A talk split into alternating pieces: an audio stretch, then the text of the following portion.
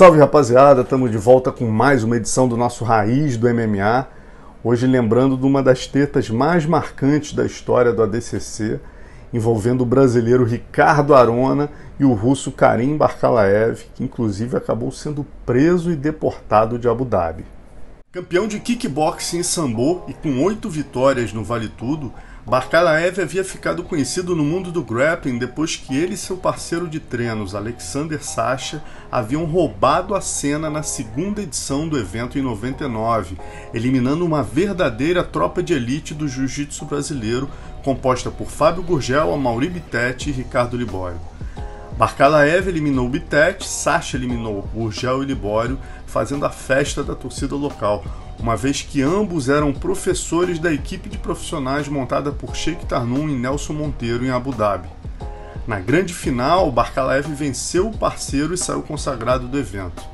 No ano seguinte, Barkalaev decidiu facilitar o caminho do amigo, subindo para a divisão de 98 quilos, que passou a ser a mais disputada do evento. Além dos dois campeões de 99, Barkalaev e Jeff Monson, que havia vencido Saulo Ribeiro na final daquele ano, lá estavam Tito Ortiz, Murilo Bustamante, Matt Hughes, Jeremy Horn, Ricardo Cachorrão, Nindo Chembre, Mike Van Arsdale e o até então desconhecido faixa marrom da Carson Grace, Ricardo Arona, que chegou como azarão. Acontece que o Azarão havia roubado a cena nas eliminatórias brasileiras, derrubando os faixas pretas Adilson Bita e Gabriel Napão e não precisando fazer a final com 0-1 da Carson a Mauri Bittet, a quem tinha vencido numa luta histórica na semana anterior. Uma seletiva interna que, aliás, Carson me deu a honra de registrar com exclusividade. E que luta inacreditável fizeram Bittet e Arona. Foram 25 minutos de guerra sem pontos, mas com várias quedas aplicadas por ambos, mas sem estabilização. Até que na prorrogação, Arona fintou um double leg e Bittet defendeu com uma guilhotina. Arona alternou para o single leg, erguendo o oponente no segundo andar, mas ao invés de arremessá-lo, o encostou no tatame. Uma cena linda de respeito marcial que simbolizou a passagem de bastão de um dos maiores campeões da história da Carson para um novo talento. Tanto que todos imediatamente se levantaram no dojo e aplaudiram enquanto os dois se abraçavam. Ciente do estrago que Arona havia feito na seletiva nacional, os brasileiros no fundo sabiam que o faixa marrom de Carson tinha grandes chances de surpreender. E mesmo caindo no pior lado da chave, Arona fez jus às expectativas. Depois de passar com tranquilidade pelo japonês Kanehara, o carioca já pegou Karim Barkalaev, que havia acabado de eliminar Nino Chembre. A luta começou com muito estudo e barulho. Enquanto a torcida local apoiava o professor do ADCC, os brasileiros de todas as escolas se uniram para empurrar Arona contra o carrasco do Brasil em 99. E toda aquela tensão acabou se refletindo no aumento da intensidade da troca de pegadas entre os dois atletas, até que o russo acabou perdendo a esportiva, partindo para cima do brasileiro. Foram necessários cinco árbitros para conter a fúria do ex-campeão, que queria a qualquer custo continuar o combate nas regras do Vale Tudo.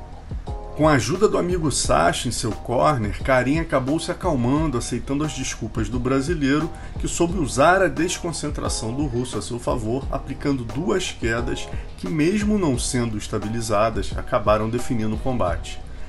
Revoltado com a decisão dos colegas de Abu Dhabi, Barkalaev deixou o dojo fazendo gestos obscenos para a torcida brasileira e para os árbitros.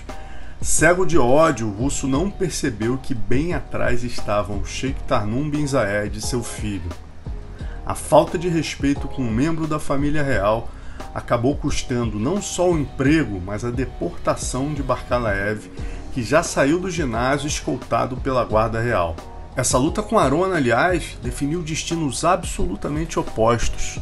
Enquanto Karim era preso, Arona eliminava Tito Ortiz de virada na luta mais difícil do evento, vencendo na final o campeão do ano anterior, Jeff Monson. No pódio, além do troféu, Arona recebeu a faixa preta do mestre Libório e saiu consagrado de Abu Dhabi. Dois meses mais tarde, o niteroense faria sua estreia no Vale Tudo no evento japonês Rings.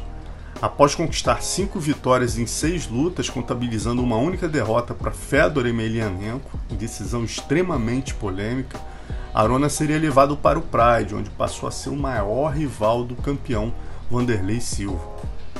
Em 2002, Arona voltaria em Abu Dhabi, vencendo desta vez peso e absoluto, sem levar nenhum ponto. No ano seguinte à deportação de Abu Dhabi, Barkalaev seria contratado pelo Sheikh do Kuwait para dar aulas.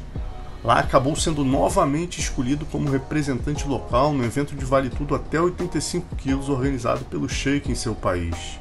E mais uma vez, um episódio onde a arbitragem o tiraria do sério. Após vencer Pelé Land na semifinal, o atleta do Daguestão perdeu na final para o americano Dave Manning devido a um ponto perdido ao segurar a grade. Ao final do evento, Barkalaev me contou detalhes dos bastidores do seu drama após ser preso em Abu Dhabi. Antes de ser deportado, o russo teria ficado uma semana algemado e vendado, um sofrimento que o fez sonhar em um dia poder continuar aquela luta com Arona num ringue de vale tudo. Um sonho, aliás, compartilhado por muitos fãs do esporte, mas que infelizmente, por um capricho do destino, acabou nunca ocorrendo.